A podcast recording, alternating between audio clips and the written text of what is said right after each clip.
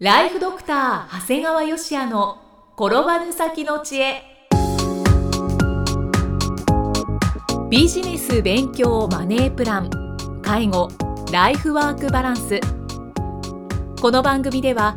認知症専門医であり経営者でもある長谷川芳也が人生を10倍豊かにする知恵をお届けします。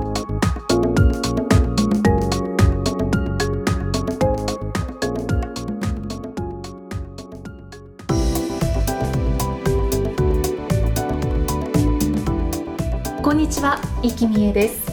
ライフドクター長谷川芳也の転ばぬ先の知恵今回も始まりました長谷川先生よろしくお願いしますよろしくお願いします。えー今回はお薬のお話ですねそうですね。いわゆるこう飲みきれなかった残薬、僕ら残薬って言葉を残った薬って書いて呼んでるんですけど、それがすごい深刻だよ。まあ深刻なんだけど、その裏にはいろんなことがあるんだよっていうお話になります。じゃあちょっとこうイキさん記事をご紹介いただいてよろしいですか？はい、えー複数の病気を抱える高齢者が処方された多種類の薬を飲みきれず自宅で大量に見つかる残薬が問題になっている。薬を服用せずに症状が悪化したり医師が服用を前提に別の薬を処方して副作用が出たりといった深刻な事態も生じている。残薬を減らそうと薬剤師が高齢者宅を訪れて相談に乗るなどの試みも広がり始めた。薬を飲みきれないですね。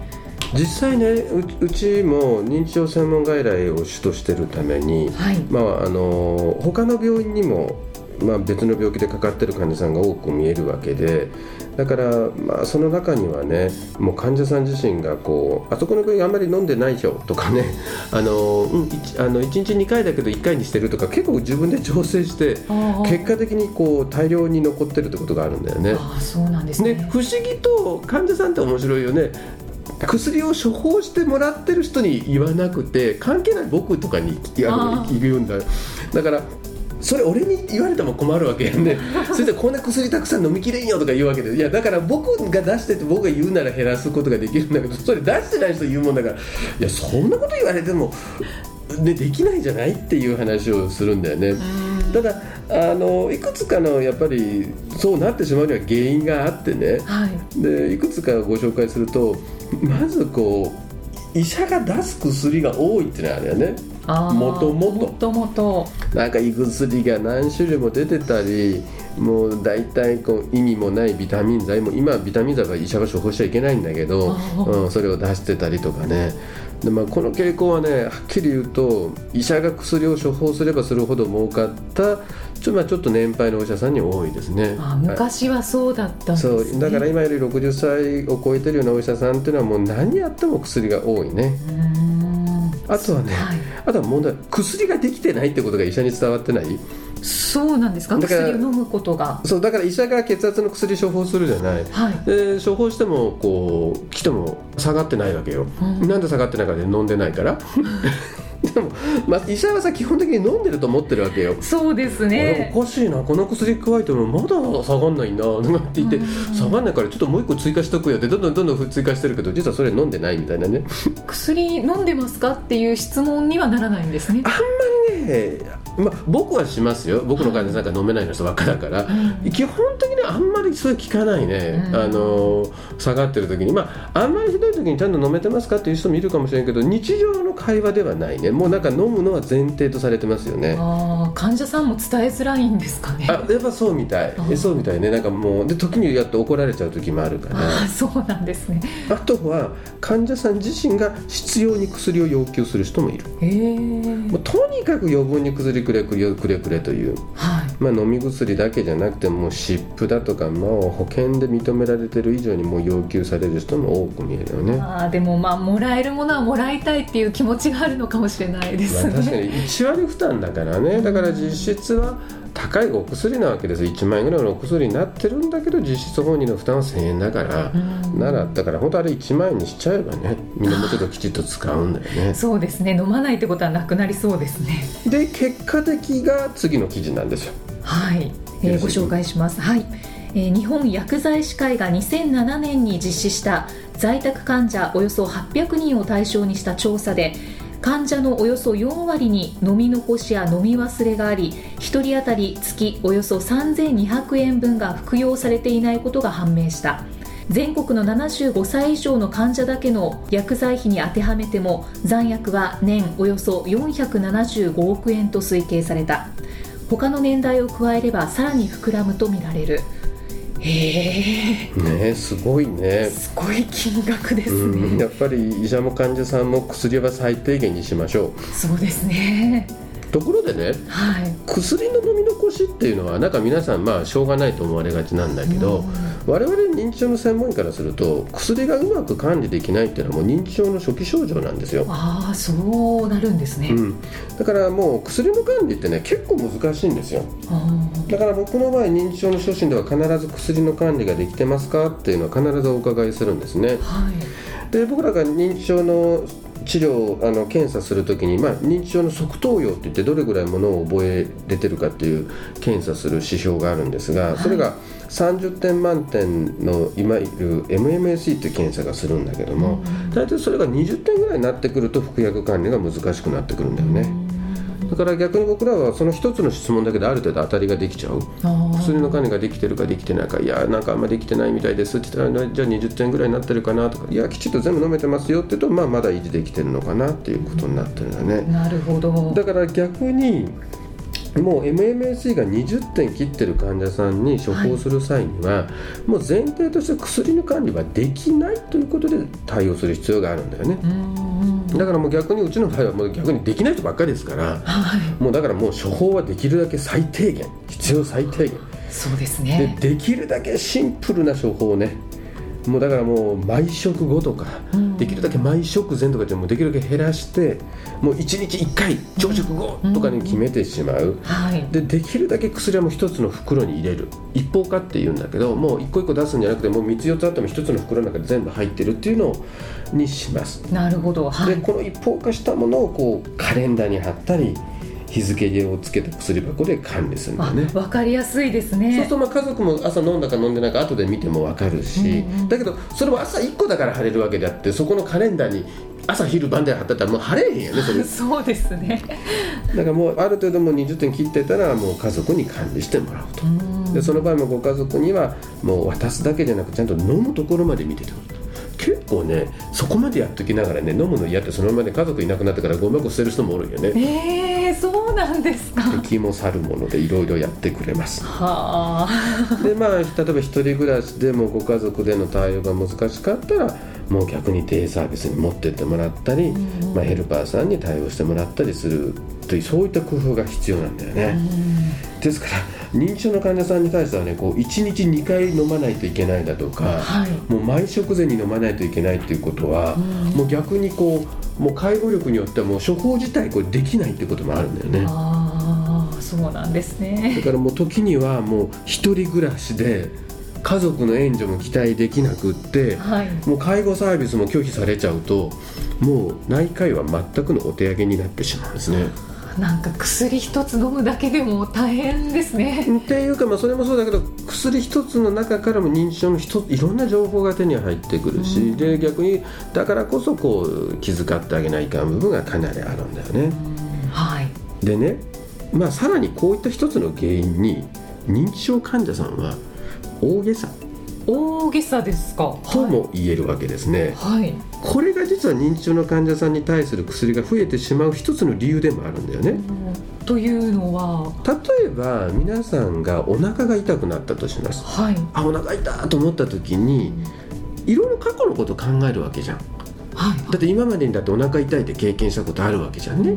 で例えばこれはちょっと便を出せば治る痛みだよとかさ、まあちょっと食べ過ぎちゃったかなとか、あと昨日ちょっと腹筋やったから筋肉の痛みかななんていろいろ思うわけで、ああそうですね、うん、でもその中でね例えばちょっといかんこれは今まで経験したことがないとちょっとやばいぞこの痛みはとか思った時はもういわゆる救急車で救急受診したりするっていうようないろんな判断するわけじゃない。はい。でその中にやっぱ過去の記憶もいろいろ経験してるわけででもさ認知症患者さんの場合さその過去の記憶がもう覚えてないわけよ。だから痛いと思えば痛いんです。痛い痛い痛い痛い痛いってわけ。まあ、ある意味子供と一緒なんだよ、でもう大騒ぎして痛いって言うからもう家族も必死になってきて連れてきてでもう受付でもうお腹痛がってんですはいわかりました。マネージャーさんさどこか痛いんですか？って言ったらいやどこも痛くないよって言ってケロッとしとる時があるわけ。えー、誰々さんここまで大騒動してきて何なのとか思うんだけど、はい。本人そうだもう周りの家族もガクッときてさ「え何？こっちもガクッときてさ「えお腹痛いんじゃないの? 」いや痛くないですよ」とか平気で言うわけです。だから別にね悪気がないんだよ。今は痛くないんだよ。その前まで痛かったんだよ。だから嘘じゃない。嘘つかれてるのかと思いますよね、うん、そうでね万事この調子だから、はい、もう認知症の患者さんもほらお腹気持ち悪い風邪気味だ夜眠れない便が出ないっていうことをやっぱり言うわけですよ。もう今今あることをパッと言うから、はい、そうするとあそうですかじゃああの特にそういうの慣れてない専門外の先生なんかはもう分かりましたっつってもうそれぞれに応じて薬を処方するわけですよ。うん、そうですよねだから結果服薬管理も不十分なのにもう処方薬もどんどん余っちゃうんだよね。いやこれ長谷川先生もお困りですね。まあ僕の場合慣れてますから。あのあんまり症状を訴えた場合まずお伺いをする。あ、まあ、とりあえず処方せずに様子見て、はい、で、まあ、あんまり同じ症状ずっと続く場合はその次にまた見ると、うん、あまず最初は様子見ですね。で、まあ、ほとんどは次のケースでは、まあ、訴えられることはないっていうのが多いですね。そうなんですね。あとはもう家族の人にも最初に謝っとく。ごめんねあの時々見落としちゃうこともあるけどでも理由説明してね。そうすると家族の方もそうですねって分かってくれる。うん。だから確かにまあ言葉悪いけど狼少年じゃないんだけどやっぱあんまり毎回毎回言っててさ毎回毎回フルで全部検査するわけにいかないわけじゃない？そうです、うん、だから時にごめんね見落としちゃう時もあるかもしれないけど許してねっても先に謝っとく。元家族もそうですよねって言ってくれるから、はい、まあそんなのが今の認知症の状況であります。いや冷静に判断することが大事ですね。はい、はい、まあ、こうやって見極めることであの薬を最低限の処方にすることができるんだろうなって思いました。ね、ありがとうございます。ありがとうございます。では最後に長谷川先生の有料番組ご紹介させていただきます。えー、診療より簡単ドクターによるドクターのための正しい医療経営の勧めというタイトルの番組なんですが第2回の配信であのリースのお話を長谷川先生がしていただいたんですけれどもその、まあ、リースか現金で購入するのを迷っていた方が助かったという。そうですね。あの実はその僕の番組を聞いてた人のお客さんみたいなんだけども、はい、でまあ、聞いてた人はね実は税理士さんだもんだから、うん、もうそれはもう絶対リースより現金で買った方がいいよって言ったんだけど、まあ、それをいかにそのお客さんにご理解をいただくかっていう手法が今一つ分かってなかったみたいで、はい、それは僕はこの間番組の中で言った部分があってそれを実際聞かせたみたいですね。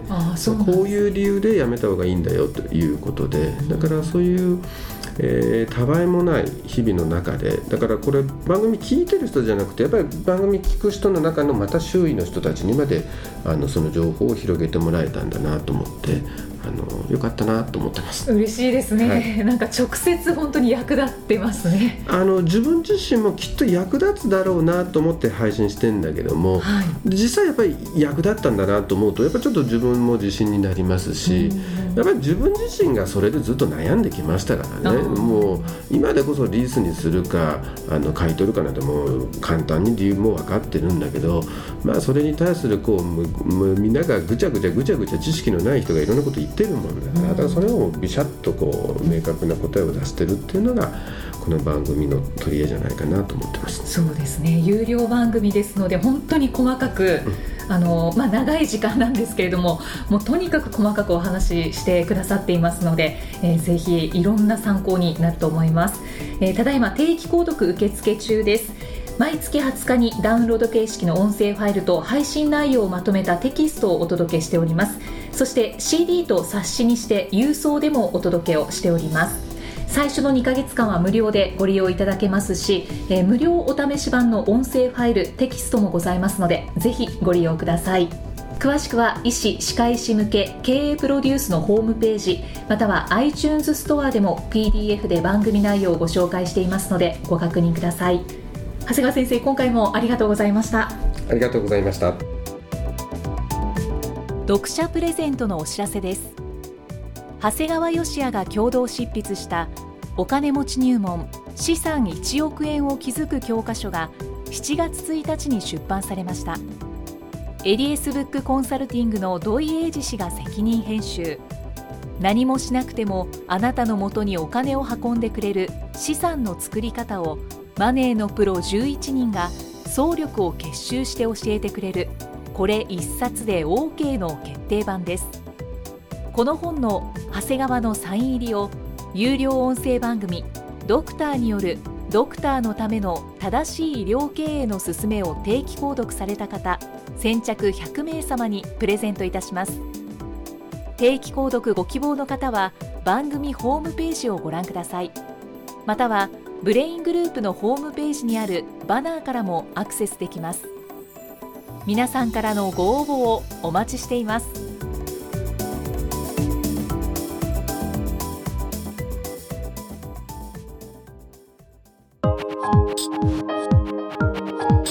今日の放送はいかがでしたか？